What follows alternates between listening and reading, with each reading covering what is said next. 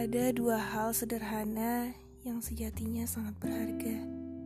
Yang pertama adalah kesehatan, dan yang kedua adalah kesempatan. Keduanya melekat pada kita sepanjang usia. Oleh karena itu, setiap hari adalah perenungan, bukan tentang seberapa banyak kesehatan dan kesempatan itu diperoleh, dimiliki, atau digunakan, melainkan tentang seberapa bijak kesehatan dan kesempatan itu dijadikan bermakna dan bermanfaat. Juga tentang cita-cita yang sudah atau belum pada tempatnya. Semua orang hebat di dunia ini adalah orang-orang yang bisa menata hatinya, mengelola perasaannya, dan menyelesaikan urusannya. Orang-orang hebat itu adalah orang yang mensyukuri kesehatan dan kesempatannya.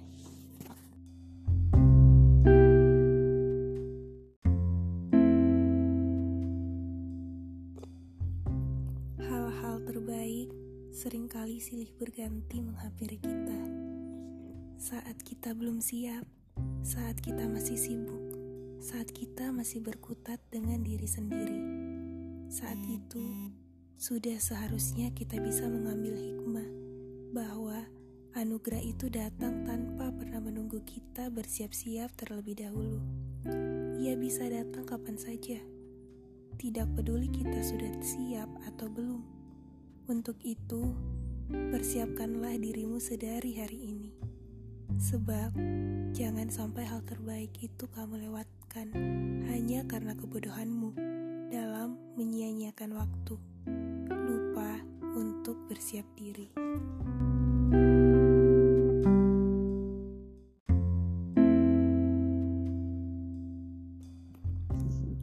Jika kamu perhatikan, perjalanan yang dilakukan oleh manusia selalu berarti dua hal, yaitu berjalan lebih jauh atau berjalan lebih dalam. Jauh atau dalam, ya. Perjalanan yang arah geraknya horizontal jaraknya menjadi lebih jauh, dan perjalanan yang arah geraknya vertikal menjadi lebih dalam. Seperti apakah perjalanan keduanya? Kemarilah duduk di sini, akan kuceritakan padamu tentang itu. Bayangkanlah dua orang yang akan menempuh perjalanan. Sudah, orang pertama akan berjalan lebih jauh. Berbekal sebuah peta, dia sudah tahu ke mana dia akan pergi. Tentunya pergi melangkah menjauh dari tempatnya sekarang. Dalam hatinya, dia berharap bahwa perjalanan yang menjauhkan itu akan membuatnya mengenal banyak orang baru, mengunjungi tempat-tempat baru, dan mengakselerasi dirinya melalui pengalaman-pengalaman baru yang ditemuinya di sepanjang perjalanan. Perjalanan ini akan membuatnya lebih kaya akan pengalaman. Orang kedua akan berjalan lebih dalam. Dia tidak berbekal apa-apa, kecuali diri dan hatinya sendiri. Jika dilihat dari luar, dia tampak seperti orang yang tidak melakukan perjalanan. Dia tetap diam di tempatnya, tentunya dengan mengupayakan segala hal yang bisa dia lakukan tanpa harus menyusuri lengkungan-lengkungan jarak. Tidak seperti orang pertama, orang kedua ini mungkin tidak memiliki kesempatan untuk mengenal banyak orang baru, tidak pergi ke tempat-tempat baru dan tidak menemukan pengalaman baru di sepanjang perjalanannya. Namun, dia menemukan cara-cara dan pola-pola yang baru dalam berpikir, merasa, dan bertindak. Mengapa? Karena berjalan lebih dalam membuatnya semakin mengenal dirinya sendiri dan mengenal Tuhannya. Manakah yang lebih baik? Berjalan lebih jauh atau lebih dalam. Menurut saya, tak ada yang lebih baik di antara keduanya. Asalkan perjalanan yang ditempuhnya menjadikan dia seseorang yang tak pernah sama lagi. entah berjalan lebih jauh, entah lebih di dalam. Sebuah perjalanan harus membuat kita lebih kaya hati, agar kita paham bagaimana seharusnya memilih persepsi. Percuma berjalan lebih jauh jika ternyata perjalanan itu hanya menjauhkan kita dari rasa syukur dan rendah hati. Percuma berjalan lebih dalam jika ternyata perjalanan itu mengaburkan jarak pandang kita dari bersegera menjemput kebaikan. Bagaimana menurutmu?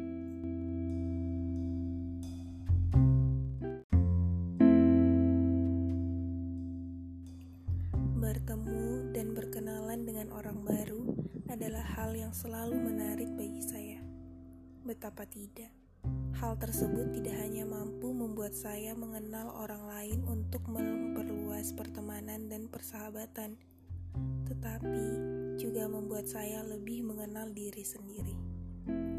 Mungkin ini terkesan tak biasa, tetapi tanpa disadari Ternyata mengenal orang lain adalah cara menyenangkan bagi saya untuk bisa mengenal diri saya sendiri melalui sudut pandang yang lain.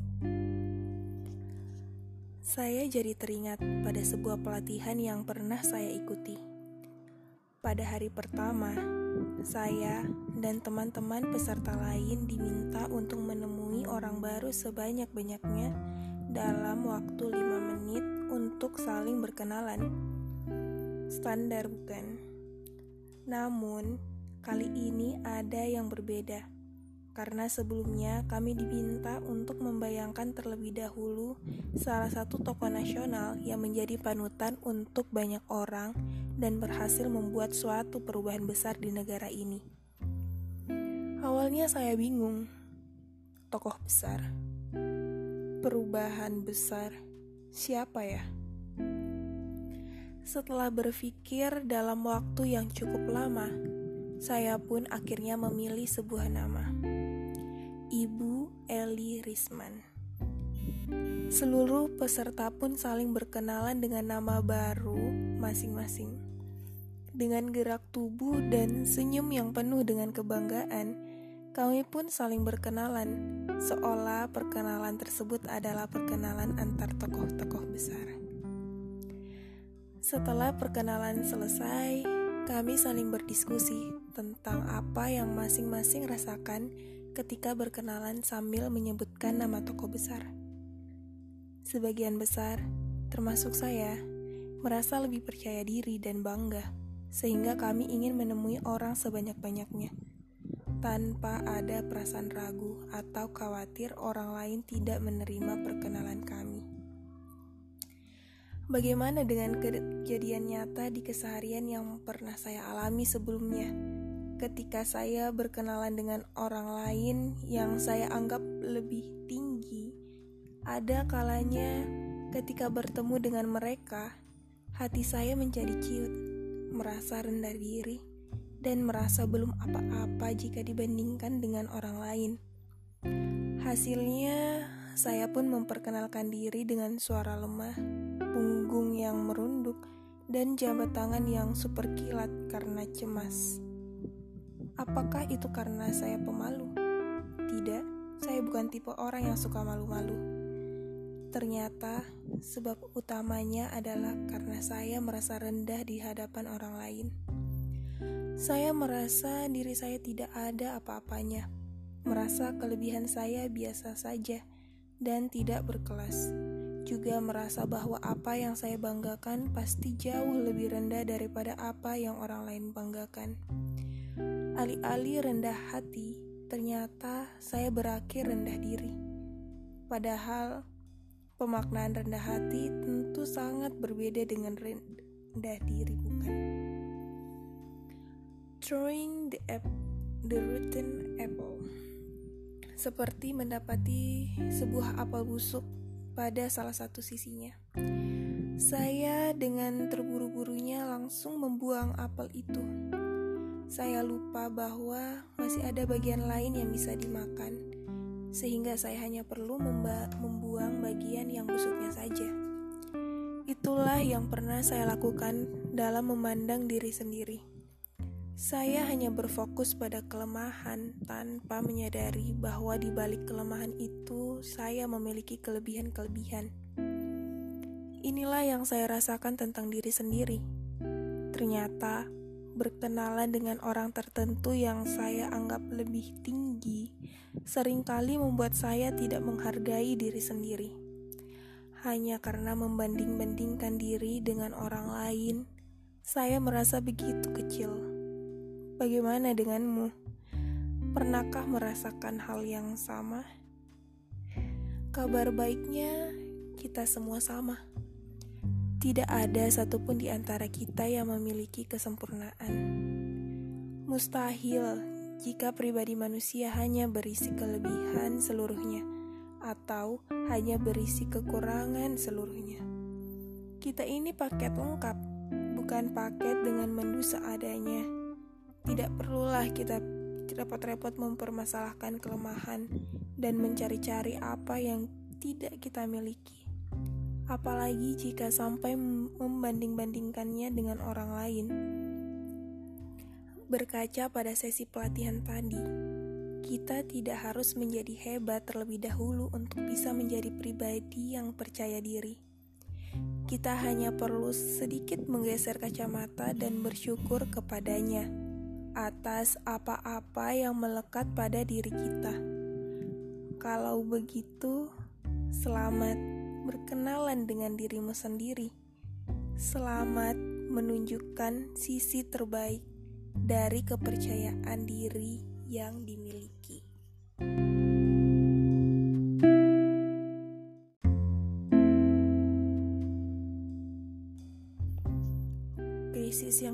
dialami pemuda saat ini sangat berbeda dengan saat orang tua kita muda. Akses informasi begitu mudah kita dapatkan. Banyak di antara kita tertekan karena merasa tidak menjadi apa-apa. Di waktu yang bersamaan, teman kita sudah sibuk dengan startupnya, perjalanannya, karirnya, karyanya, dan segala hal yang kita lihat dari unggahan mereka di lini masa. Kita merasa tertantang, tetapi kita tahu kita tidak memiliki keahlian di bidang itu. Kesukaan kita tidak di sana. Lalu kita semakin tertekan saat melihat diri sendiri. Menjalani apa yang disukai ternyata belum menjadikan kita siapa-siapa apakah kita akan tetap mengikuti kata hati, ataukah kita akan beranjak mengikuti hal-hal terkini? Saya kembali mengingat masa-masa saya kuliah. Di kelas besar, saya bukanlah siapa-siapa dibandingkan yang lain. Perkara menggambar, saya kalah jauh secara keahlian. Perkara ide, masih juga saya tidak bisa menandingi kawan. Hal itu membuat saya sangat terpuruk. Saya bersaing dalam hal yang sama, tetapi tidak pernah bisa mengalahkan teman saya. Bahkan setelah menggenapkan usaha terbaik, saya belum bisa. Saya memutuskan untuk keluar dari medan persaingan itu. Saya menulis banyak hal. Lepas dari kampus, teman saya berhasil diterima dan bekerja di perusahaan dan bidang yang sangat saya inginkan. Pada saat yang sama, saya berhasil melahirkan satu buku. Itu adalah perasaan menang yang pertama kali saya alami. Saya memilih medan persaingan yang berbeda yang saya bisa lakukan.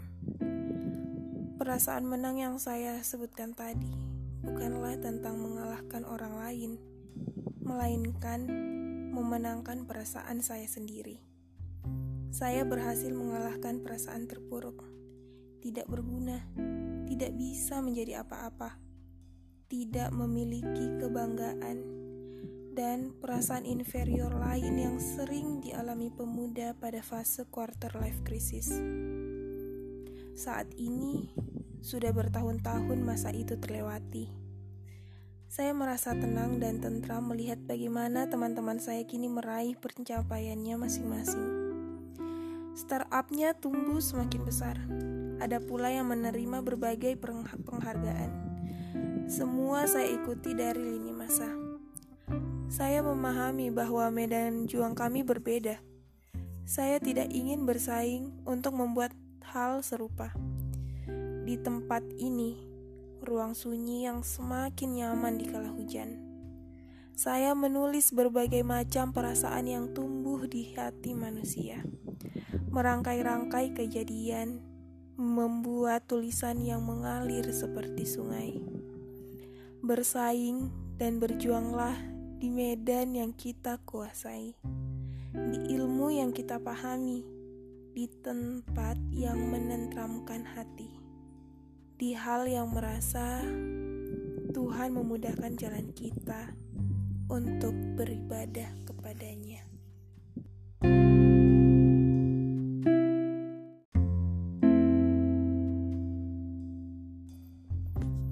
Ada saatnya kamu harus melakukan sesuatu untuk dirimu sendiri.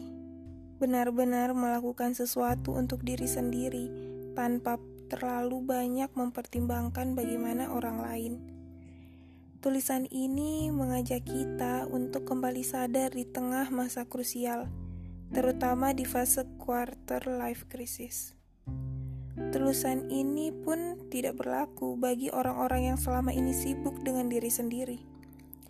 Tulisan ini saya buat untuk teman-teman saya yang begitu semangat melakukan kebaikan sosial semangat untuk terlibat peran di mana-mana, dan bercita-cita ingin membangun kehidupan yang lebih baik untuk banyak orang. Saya percaya, untuk bisa berdaya dan menyelamatkan lebih banyak orang, seseorang perlu membangun kebermanfaatan diri yang lebih besar. Seseorang harus memiliki waktu untuk mengembangkan dirinya, menajamkan potensi dirinya, dan mendidik dirinya dengan pengetahuan baru yang lebih luas dan menyeluruh. Sebuah keputusan yang tentu sulit diambil oleh orang-orang yang hatinya terpikat dengan gagasan sebanyak mungkin berbuat kebaikan.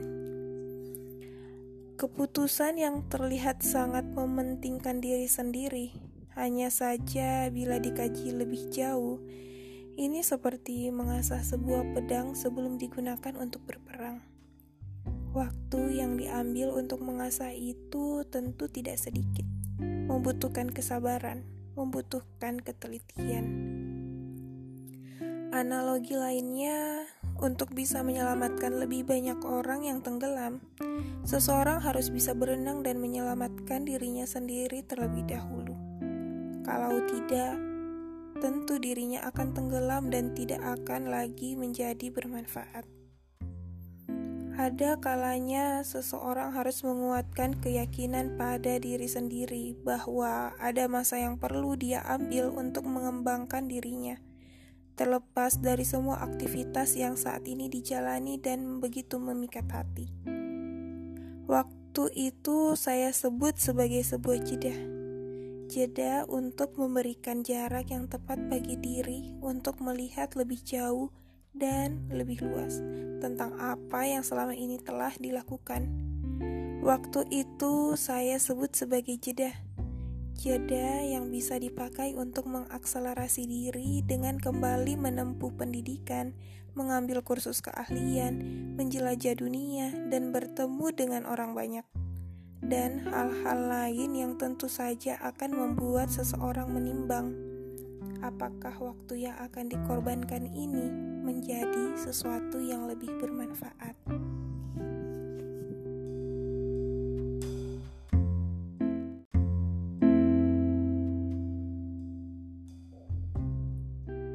Orang yang cerdas adalah orang yang pandai menata hidup. Orang yang cerdas di dunia cukup bisa menata waktu dengan baik. Orang yang cerdas makannya cukup bisa menata nafsu makan dengan baik. Orang yang cerdas, uangnya cukup bisa menata keperluan dengan baik. Orang yang cerdas bisa menata apa saja, sehingga yang kurang menjadi cukup, sedangkan yang luang menjadi bermanfaat untuk banyak orang.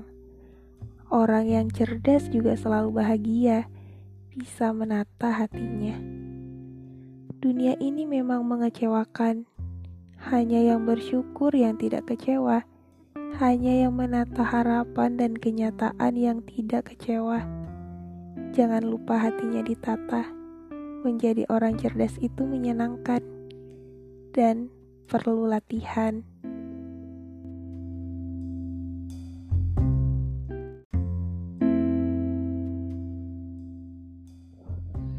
Apakah yang pertama kali muncul di benakmu ketika mendengar kata komitmen? Apakah itu harus selalu berkaitan dengan perjanjian yang dilakukan oleh dua orang dalam situasi formal dengan pembubuhan tanda tangan hitam di atas putih? Apakah itu harus selalu berkaitan dengan suatu perjanjian yang dimiliki oleh dua orang yang memilih untuk memutuskan hidup bersama dalam bahtera bernama keluarga? Tentunya, komitmen tidak harus melulu berkaitan dengan hal-hal besar semacam itu. Secara umum, komitmen diartikan sebagai perjanjian untuk melakukan sesuatu ini berarti bahwa komitmen bermakna sangat luas. Tidak hanya melakukan perjanjian dengan orang lain, tetapi juga dengan diri sendiri. Tidak hanya tentang perjanjian maha penting, tetapi juga tentang perjanjian-perjanjian kecil dalam kehidupan sehari-hari. Contoh paling sederhana dari sebuah komitmen adalah janji temu Semisal dua orang yang saling berjanji untuk bertemu di sebuah tempat pada waktu tertentu yang telah mereka sepakati. Berkaitan dengan contoh ini, ada hal menarik yang sering kali terjadi tanpa disadari kedua orang tersebut. Mereka seolah tahu sama tahu bahwa masing-masing akan melakukan pelanggaran. Ah, datang 30 menit lagi aja deh dia juga pasti telat kok. Terlalu seringnya hal ini terjadi membuat pelanggaran-pelanggaran serupa terasa biasa, sehingga menjadi pemakluman dan dianggap wajar. Mengapa komitmen berakhir menjadi seperti barang recehan? Saya pernah memiliki janji temu untuk menghadiri sebuah kegiatan. Sebelumnya, saya dan seorang senior yang akan saya temui berkomitmen untuk bertemu pada pukul 15.00.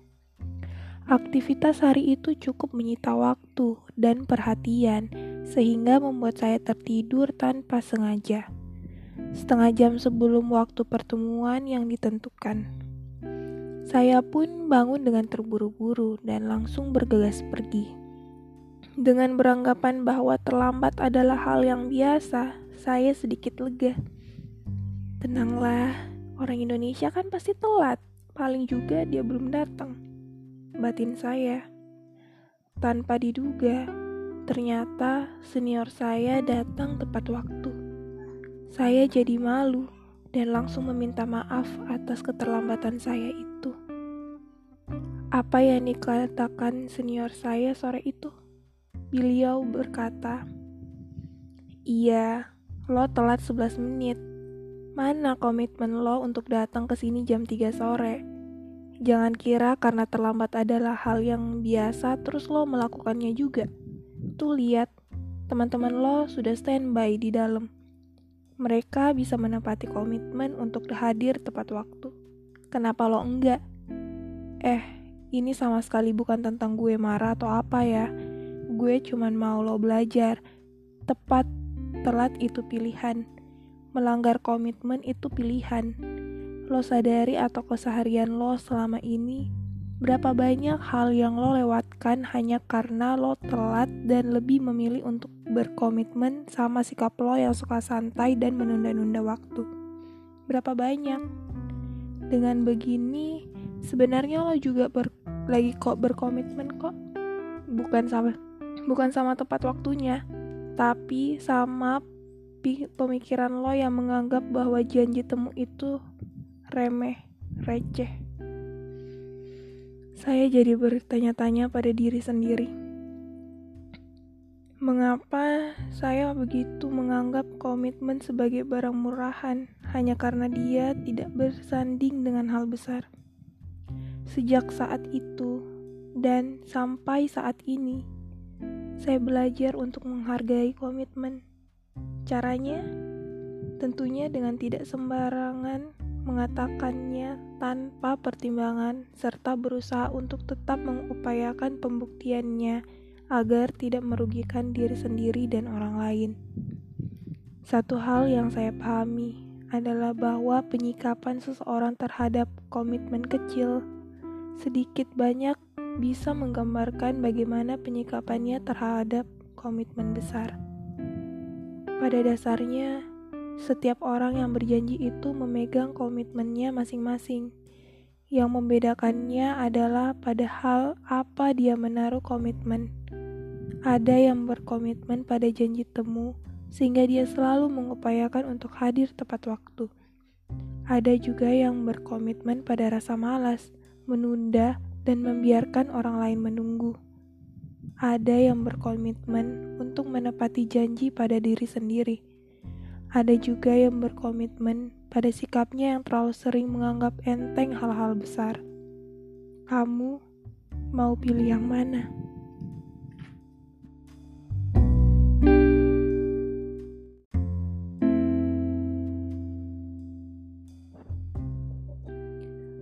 Sejak SMA, Tepatnya, sejak sekolah tidak lagi mengharuskan siswa-siswinya untuk menulis di buku tulis dan membebaskan menulis di mana saja. Saya selalu mempunyai common place book yang bisa dibawa ke mana saja. Layaknya menjadikan buku tersebut sebagai buku pribadi yang berbeda dengan milik orang lain. Saya suka menghiasnya, termasuk menghias tampilan halaman-halaman pertama buku tersebut yang hampir selalu berisi action plan selama sehari, sepekan, sebulan, atau bahkan setahun. Kebiasaan itu terus berlanjut hingga saya kuliah dan bekerja seperti saat ini. Saya sering menyusun rencana untuk diri saya sendiri karena ini membuat saya memiliki gambaran tentang apa saja yang akan dilakukan. Biasanya, setelah selesai membuat rincian agenda yang perlu dilakukan, atau diselesaikan dalam jangka waktu tertentu dengan penuh semangat dan perasaan yang seolah-olah pasti, saya sering berkata pada diri sendiri, "Pokoknya, Besok saya akan bangun dini hari dan menyelesaikan semua yang harus saya selesaikan pekan ini.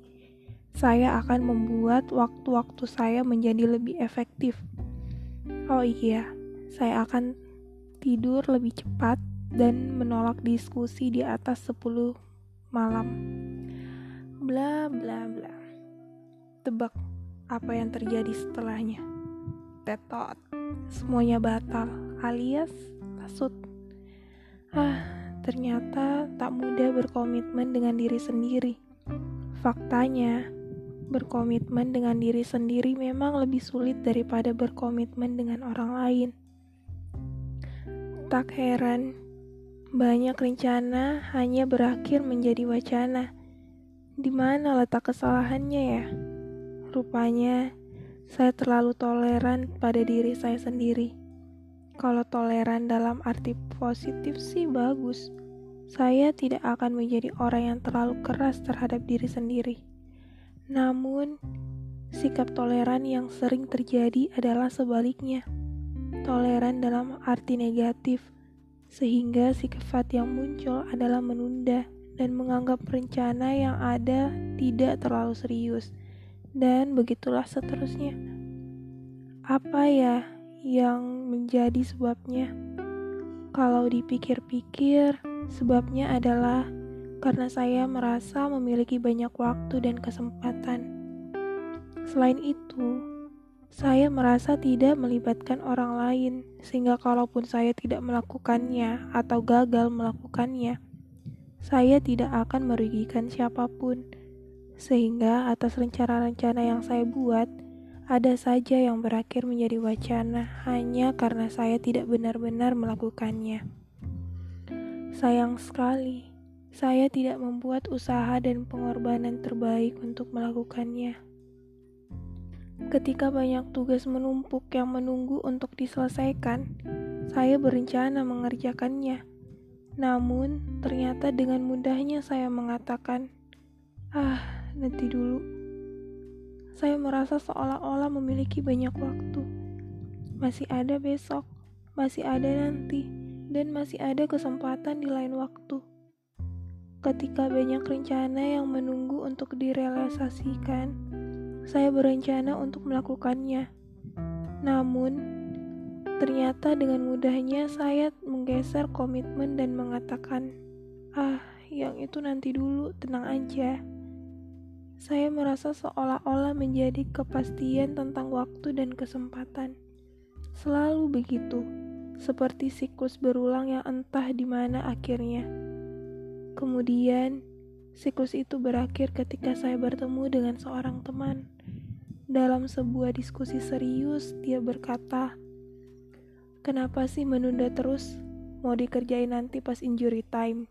Gimana kalau ternyata Allah nggak kasih kamu ketemu injury time?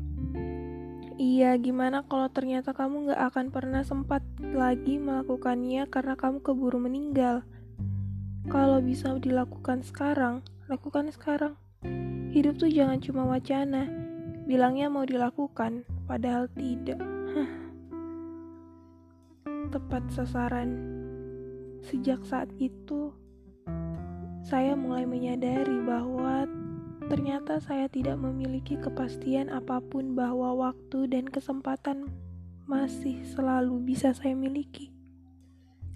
Saya sama sekali tidak bisa memastikan bahwa besok saya masih akan menjumpai matahari. Saya juga tidak bisa meyakinkan diri saya sendiri bahwa besok tidak akan bertemu mati. Maka yang saya lakukan sekarang, setiap kali akan menyusun rencana atau agenda, ialah mengukur diri dan mengukur keadaan. Ternyata, dengan begitu, melakukan kegiatan harian dan mengupayakan sesuatu agar terselesaikan dengan baik bisa menjadi lebih menyenangkan dan melegakan. Bagaimana denganmu? Apa kabar? To-do list harianmu.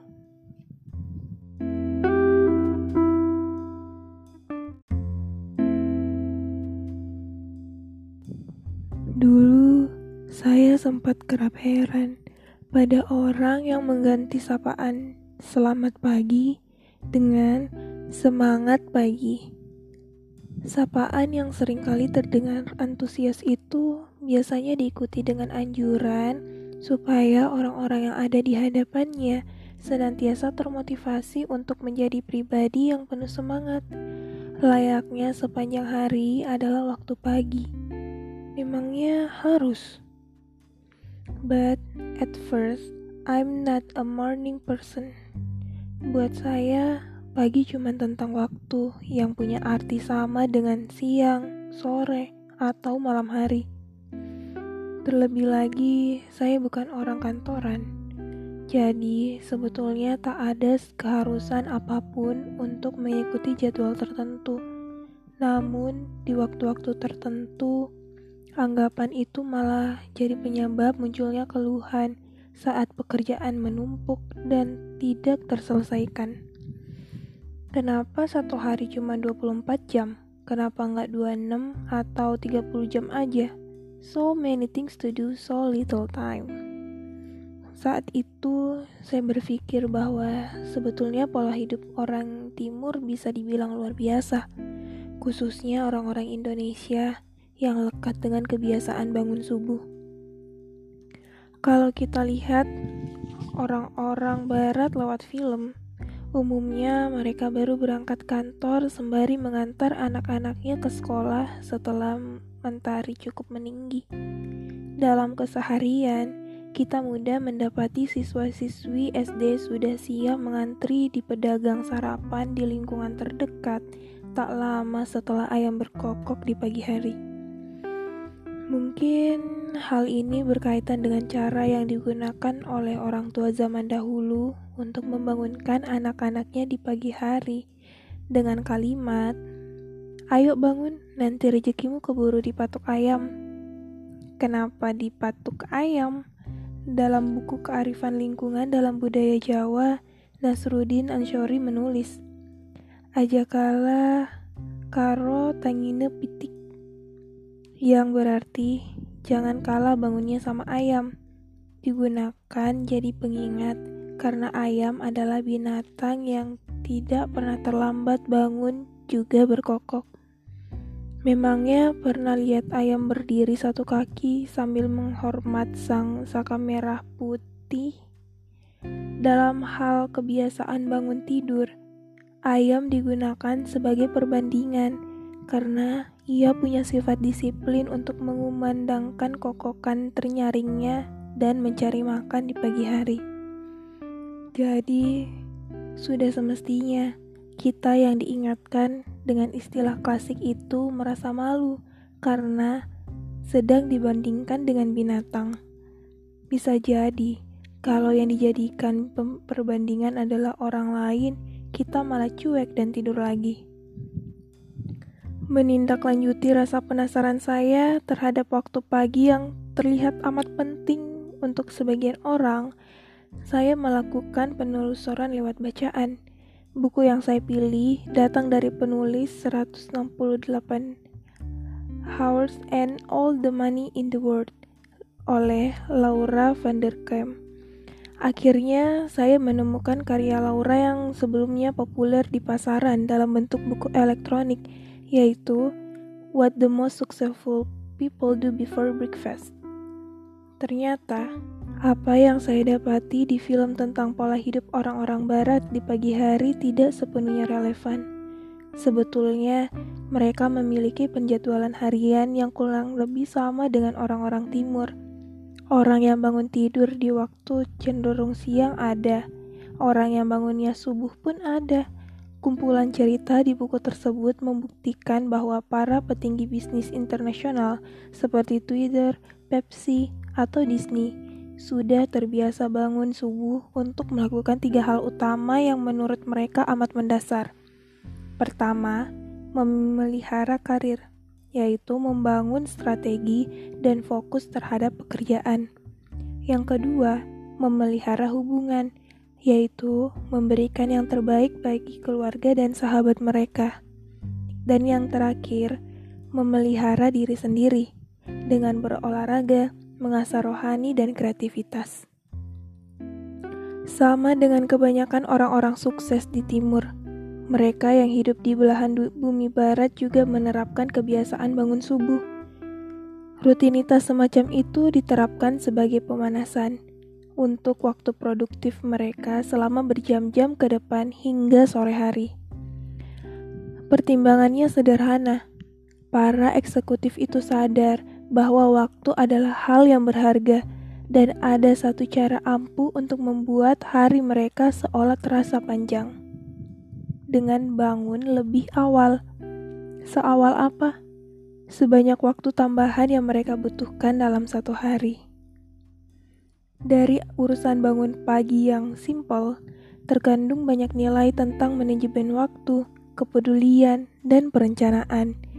Dengan menghatamkan What the most successful people do before breakfast, saya makin paham bahwa keluhan senada kenapa satu hari cuma 24 jam muncul karena manajemen waktu saya yang mungkin berantakan. Kenyataannya jelas bahwa orang paling kaya dan berkuasa di dunia sekalipun nggak bisa memanjangkan durasi satu hari menjadi 24 setengah jam di semua orang sama rata. 24 jam. Manfaatkan apa yang ada. The bad news is time flies. The good news is you are the pilot. Umumnya, sumber masalah utama terkait waktu bagi kebanyakan orang adalah kebiasaan menunda. Orang-orang yang disiplin dan tepat waktu biasanya adalah mereka yang jarang menunda hal-hal yang penting untuk segera diselesaikan. Konon, satu kegiatan bisa dibentuk jadi kebiasaan baru saat kita secara kontinu melakukan hal tersebut dalam kurun waktu 21 hari alias tiga pekan. Katanya, if it doesn't challenge you, it doesn't change you. Hambatan untuk membangun kebiasaan baik memang selalu datang dari diri sendiri. Padahal, saat kebiasaan memaksimalkan waktu pagi sudah terbentuk, ada setumpuk kebaikan yang bisa dirasakan mulai dari terjaganya kebugaran jasmani sampai dengan ketentraman rohani. Belum lagi soal manajemen waktu sehari-hari yang terasa lebih teratur. Lebih dari sekadar potongan lini masa yang ada dalam kurun waktu 24 jam. Sebetulnya, cara seseorang memperlakukan waktunya di pagi hari bisa menjadi penanda dari karakter dan prioritas hidupnya. Tidak bisa dipungkiri bahwa pagi hari adalah tentang waktu yang padat dengan kebaikannya tersendiri. Lose an hour in the morning and you will spend all day looking for it. Tidak mengherankan kalau mereka yang begitu menghargai waktu paginya memiliki prinsip ini. Jadi, tunggu apa lagi? Semangat pagi!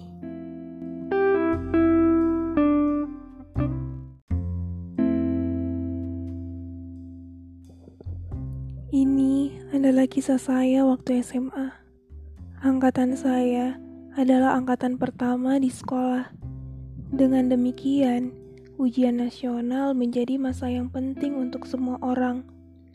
Sebagai angkatan pertama, kami akan menjadi bukti apakah sekolah kami yang tidak pernah punya pengalaman meluluskan siswa sebelumnya bisa berhasil membawa kami untuk lulus. Saat itu adalah masa-masa yang begitu penting. Angkatan saya sangat beragam. Ada yang pintar, tetapi lebih banyak teman saya yang tertinggal secara akademis. Sebagian sangat-sangat parah dalam mata pelajaran bahasa Inggris. Sebagian lagi tak kunjung bisa memecahkan soal matematika. Tak sedikit pula yang sama sekali tidak bisa memahami soal-soal kimia dan fisika. Dua bulan menjelang ujian, banyak teman saya yang putus asa. Beberapa teman mulai mencari kemungkinan untuk mendapatkan contekan, hingga pada suatu malam kami dikumpulkan di masjid, semua guru dan siswa angkatan saya. Pimpinan pesantren maju ke depan, bersiap memberikan petua. Malam itu mengubah semuanya. Saya mewakili semua guru di sini. Samar-samar saya ingat wajah teduhnya. Kami tidak peduli kalian lulus atau tidak. Ujian hanya ujian. Namun kejujuran selamanya akan bertahan. Beliau kemudian memberi ilustrasi sederhana.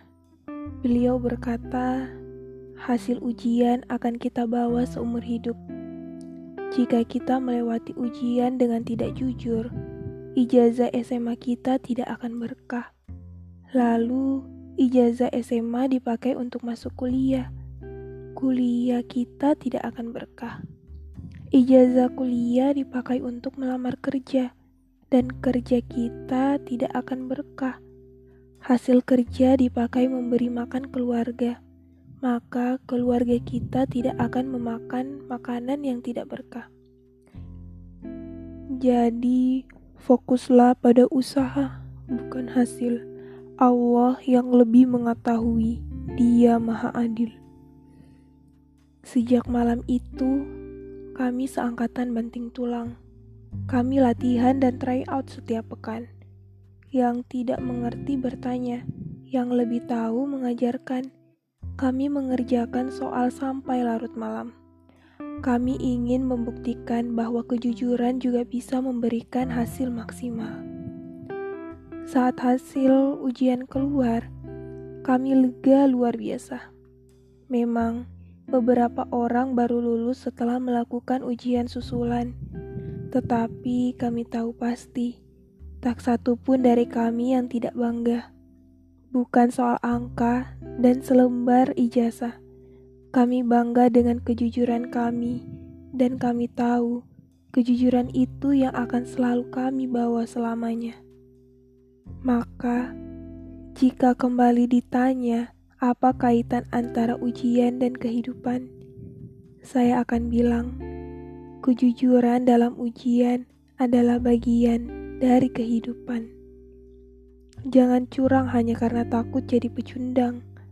Bayar semuanya dengan perjuangan, dan kita akan tahu pasti kita akan berdiri sebagai pemenang.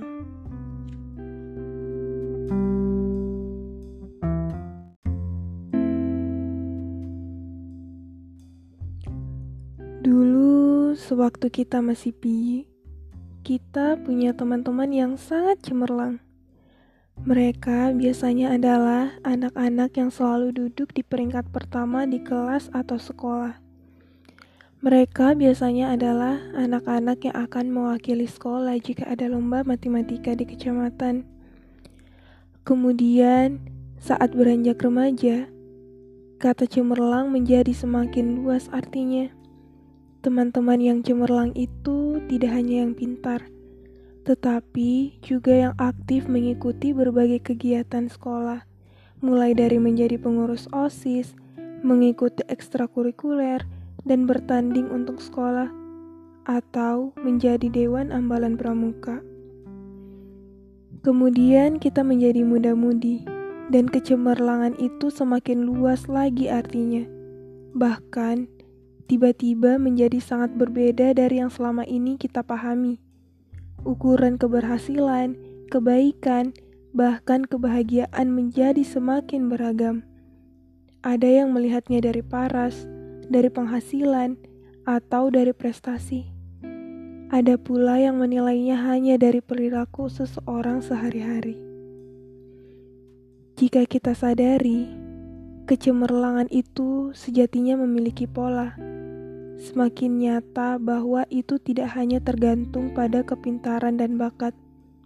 Mereka yang selalu membuat perubahan pada dirinya sendiri, selalu belajar, selalu mau mengalahkan monster dalam dirinya, selalu berusaha mematahkan ketidakmungkinan, dan selalu mengganti ketidakpantasan menjadi kelayakan. Mereka adalah orang-orang yang cemerlang itu. Mereka adalah orang-orang yang telah menemukan caranya mengalihkan kebermanfaatan hidupnya, bahkan memangkatkannya. Jika di hari ini capaian hidup mereka baru dua, kita pun dua, besoknya mereka mencapai empat, kita pun empat. Besoknya lagi, mereka mencapai delapan, sedangkan kita baru enam. Besoknya lagi, mereka mencapai enam belas, sedangkan kita baru delapan. Bisa jadi ada yang mencapai 64. Ketahuilah, saat-saat untuk bertumbuh yang paling tepat adalah hari ini. Saat-saat untuk menemukan faktor tambah, faktor kali, dan faktor pangkat dalam hidup adalah sekarang. Apakah faktor tambah itu? Jika kita bisa membuat perubahan dan bertumbuh dengan cepat. Apakah faktor kali itu? Jika kita memiliki jiwa kepemimpinan, jika kita bisa membawa orang-orang di sekitar kita menuju kepada kebaikan, apakah faktor pangkat itu? Jika kita adalah orang yang baik dan menurut, jika semua itu dilakukan untuk Allah semata, tangan-tangan Allah lah yang akan menolong kita. Ketahuilah, Menjadi cemerlang dalam hidup bukanlah untuk menunjukkan kehebatan diri kita dibandingkan dengan sesama. Menjadi cemerlang dalam hidup adalah kebutuhan, karena hidup ini singkat sekali, dan kita ingin sepenuhnya berdaya guna. Juga karena ini adalah salah satu bukti nyata kepada Allah bahwa kita mensyukuri hidup yang dititipkan olehnya.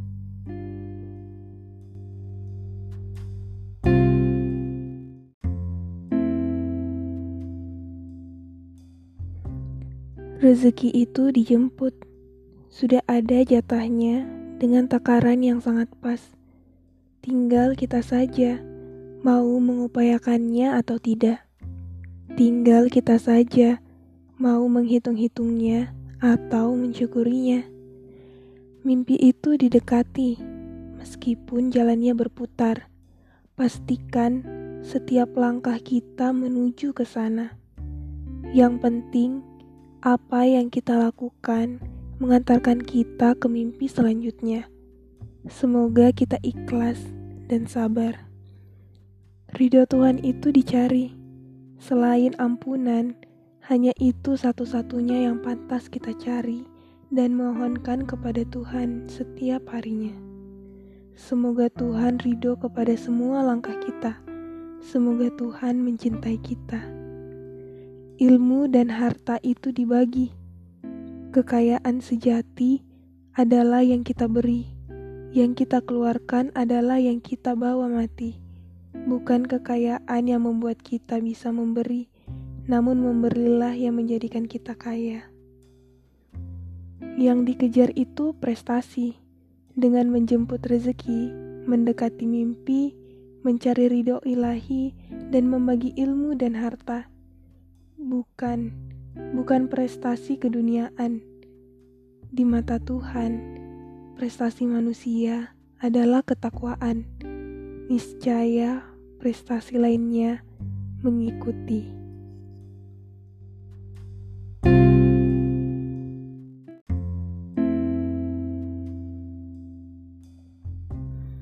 Orang baik tidak cukup hanya menjadi baik. Orang-orang baik harus belajar menjadi pemberani, tegar bertahan meski dicaci maki, sigap menjulang kebenaran meski dicap sok suci. Orang-orang baik harus mau bersuara lantang, tegak menyuarakan keadilan, meneriakkan kebenaran hingga semua orang mendengar. Orang-orang baik harus belajar untuk pantang menyerah berjuang hingga berdarah tanpa pernah sedikit pun terlintas untuk mengalah. Orang-orang baik harus belajar menjadi bijak, tak gentar meski hanya dikoyak, tak pernah menunduk meski kepercayaan kita dirusak. Orang-orang baik harus mau bersatu padu. Jangan biarkan orang jahat bersatu, sementara kita terpecah dan enggan bahu-membahu. Orang baik tak pernah cukup hanya menjadi baik, karena orang baik harus selalu menjadi lebih baik.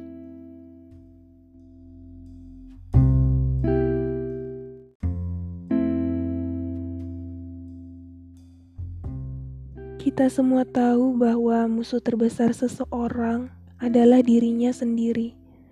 Melawan diri sendiri adalah hal yang kita lakukan setiap hari keraguan dalam menentukan pilihan, pertentangan batin tentang baik dan buruk. Juga bisingnya suara hati adalah bagian dari keseharian yang tak pernah berhenti. Kita semua tahu bahwa kita tidak akan bisa menaklukkan hal-hal besar sebelum bisa menaklukkan diri sendiri. Salah satu bahaya terbesar dalam melawan diri sendiri adalah berada di zona nyaman karena sering kali kita tak menyadarinya. Merasa telah menjadi sukses, padahal baru punya satu dua prestasi. Merasa telah mencapai puncak, padahal masih banyak gunung yang lebih tinggi untuk didaki. Merasa banyak ilmu, padahal jauh lebih banyak yang belum kita ketahui. Segala sesuatu selalu dapat dibuat lebih baik lebih cepat, lebih maju, lebih tinggi, dan lebih hebat. Stay hungry, stay foolish. Jangan pernah berhenti belajar. Pastikan hari ini lebih baik dari kemarin, dan esok lebih baik dari hari ini.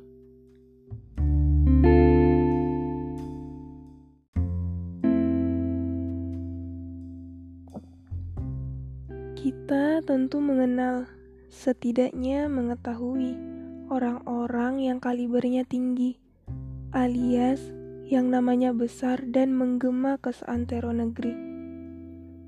Kadang-kadang hati kecil kita mengatakan bahwa sebenarnya mereka biasa-biasa saja.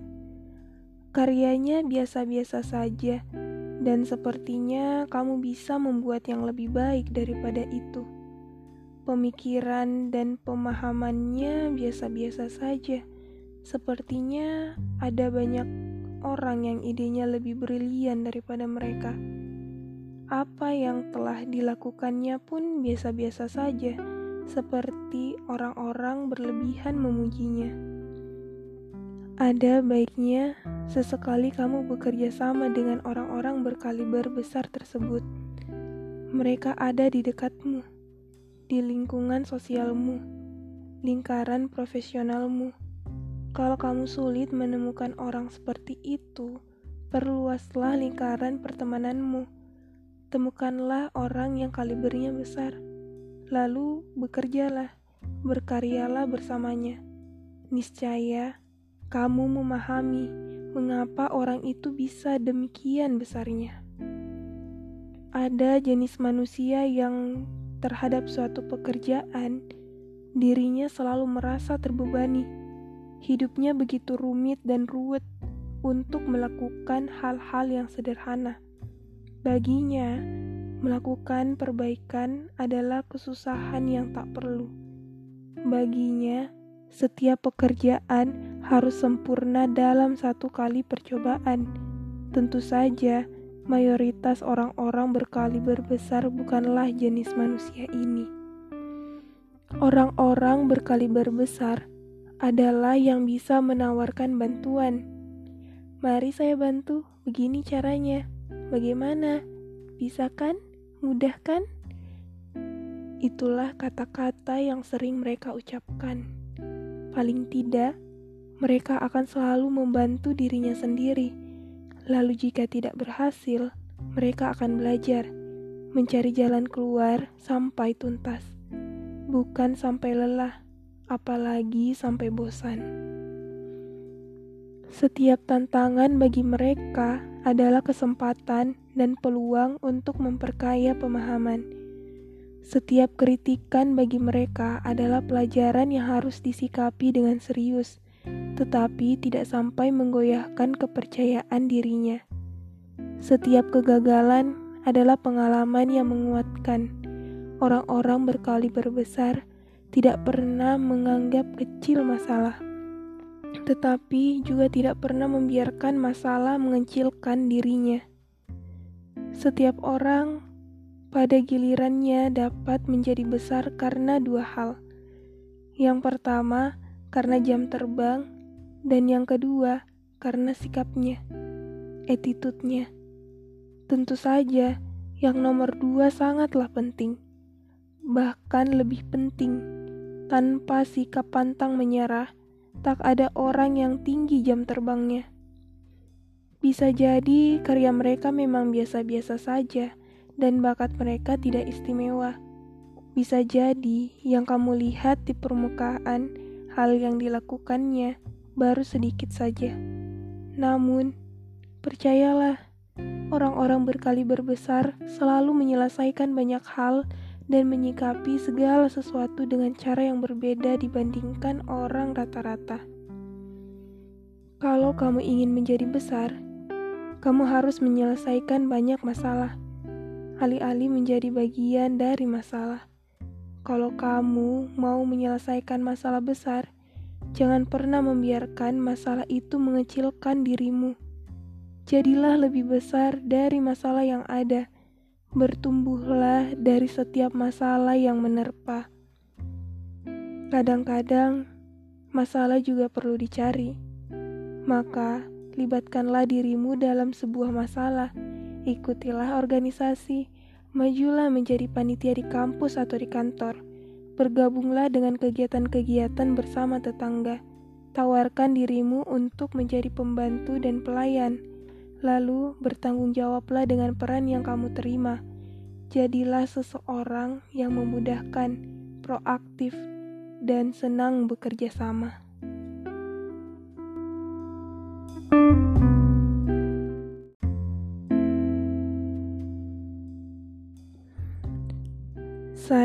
terbilang mudah kagum dengan etos kerja orang Jepang. Apa pun yang mereka lakukan, selalu hadir totalitas di dalamnya. Konon, Prinsip yang menjadi dasar dari karakter itu mereka sebut sebagai kodowari, kata benda dari kodowaru, yang kurang lebih berarti to be sensitive to minor things, atau obsesi akan detail dan kesempurnaan. Sekilas, ketika kita melihat karya, produk, ataupun hasil kerja orang Jepang, bisa dibilang tidak ada hal yang dikerjakan dengan main-main. Bahkan, untuk mengerjakan sesuatu yang terlihat main-main, seperti pembuatan komik atau film animasi pun, mereka menggarapnya dengan sedemikian serius. Hampir tidak ada produk yang berkualitas seadanya, karena dalam proses pengembangannya selalu hadir perbaikan berkesinambungan. Pengalaman terkait hal tersebut hadir ketika saya mampir ke sebuah kedai ramen otentik khas Fukuoka, Jepang. Sambil menunggu pesanan datang, setiap konsumen disuguhi tontonan berupa film dokumenter tentang sejarah mie ramen dan cara pembuatannya. Obsesi si pemilik kedai akan kesempurnaan bisa disimak dari cara pegawainya mengawasi olahan mie yang akan disajikan ke konsumen. Pada layar di dinding kedai terekam kegiatan produksi. Sebagian sampel mie mentah diambil dari mesin pencetak secara acak untuk diteliti ukurannya dengan seksama. Salah satu syaratnya, lebar mie tidak boleh lebih dari 4 mm. Di samping itu, mie yang sudah direbus pada suhu dan waktu tertentu harus dimasukkan ke dalam mangkuk berisi kuah kaldu dalam sepersekian detik supaya terhidang dengan sedemikian sempurna kepada konsumen. Kenapa harus secepat itu? Karena karakter mie mereka mudah melar di dalam kuah. Uniknya, penerapan prinsip kodowari belum berhenti di situ. Seusai menyantap seporsi ramen, saya pun mencoba memesan lagi menu yang sama untuk dibawa pulang. Namun tanpa diduga, pramusaji menjawab, "Maaf, Kak, ramen kami hanya tersedia untuk makan di tempat saja. Kalau menu selain ramen boleh dibawa pulang." Awalnya saya cukup kaget Baru kali ini saya menemukan tempat makan yang menolak pesanan untuk dibawa pulang. Namun, setelah dipikirkan kembali, bisa dikatakan bahwa makanan take away dari tempat makan mana pun akan selalu kalah nikmat dibandingkan versi makan langsung di tempat. Lagi pula, mungkin mereka khawatir minyak mengembang ketika disantap di rumah. Dalam Your Journey to the Ultimate You to Rene Suhardono menulis The difference between ordinary and extraordinary is just the little extra. Little extra. Perhatian akan detail dari si pemilik kedai ramen tadi justru menjadi pembeda dengan kedai ramen lain yang rasanya kalah sedap. Di satu sisi, sudah menjadi rahasia umum kalau sebagian orang yang terlampau peduli pada detail akan terlihat merepotkan dan cerewet. Orang-orang yang biasa dibilang perfeksionis itu umumnya dapat digolongkan sebagai mereka yang berpatokan pada proses, bukan hasil akhir. Karena ketika seseorang menjadikan hasil akhir sebagai patokan utama, mungkin ada, akan ada proses yang terlewat. Prinsipnya, yang penting garis finish tercapai. Senada dengan cerita rakyat kenamaan dari negeri seberang yang berjudul Three Little Pigs. Alkisah, tiga ekor babi kecil bersaudara meninggalkan rumah untuk berpetualang di hutan yang begitu luas. Sebagai tempat berteduh dan beristirahat, babi pertama membangun rumah dari jerami, dan babi kedua membangun rumah dari ranting pohon. Mereka mengerjakan dengan mengedepankan kemudahan supaya setelahnya punya banyak waktu luang untuk bermalas-malasan. Toh yang penting ada rumah. Nah, babi ketiga sedikit berbeda.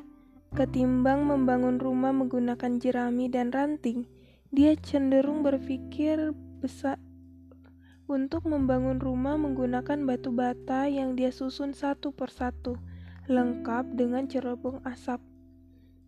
Dengan telaten, dia meluangkan waktunya untuk konsisten membangun rumah walau kedua saudaranya menertawai habis-habisan idenya yang merepotkan. Prinsip babi ketiga sederhana saja Caranya membangun rumah harus benar. Hingga pada suatu malam, seekor serigala lapar melintas hutan. Karena kalap, si serigala langsung menghancurkan rumah jerami dan rumah ranting dengan embusan kuatnya agar bisa menerkam para penghuninya. Dalam kondisi kalang kabut, babi pertama dan kedua terkaget-kaget, lalu berlari dengan penuh rasa panik. Mereka mencoba menyelamatkan diri dengan cara masuk ke rumah babi ketiga karena takut dimangsa serigala. Saat menghampiri rumah ketiga yang terbuat dari batu bata, sang serigala tak kunjung bisa meruntuhkan rumah dengan embusan nafasnya. Dia pun memilih untuk masuk ke rumah melalui cerobong asap. Apa daya, Upayanya malah berujung maut saat ternyata dia jatuh ke panci panas yang disimpan babi ketiga persis di bawah cerobong. Pada akhirnya, babi pertama dan kedua pun meminta maaf kepada babi ketiga atas sikap mereka sebelumnya. Membiasakan diri untuk berani berpikir besar tak lantas membuat kita lupa untuk merinci hal-hal kecil yang krusial untuk kebaikan. Some people say the devil is in the detail. Mengurusi hal-hal kecil dianggap berpotensi melahirkan masalah di kemudian hari. But what I do believe, God is in the detail. Sesuai dengan hikmah dari kisah Three Little Pigs, seremeh apa pun hal yang kita kerjakan, kita harus melakukannya dengan baik, benar, tuntas, beserta seluruh rinciannya. Kita takkan pernah tahu kapan hal-hal yang kita kerjakan dengan sepenuh hati akan mendatangkan manfaat yang lebih besar dan menginspirasi orang lain.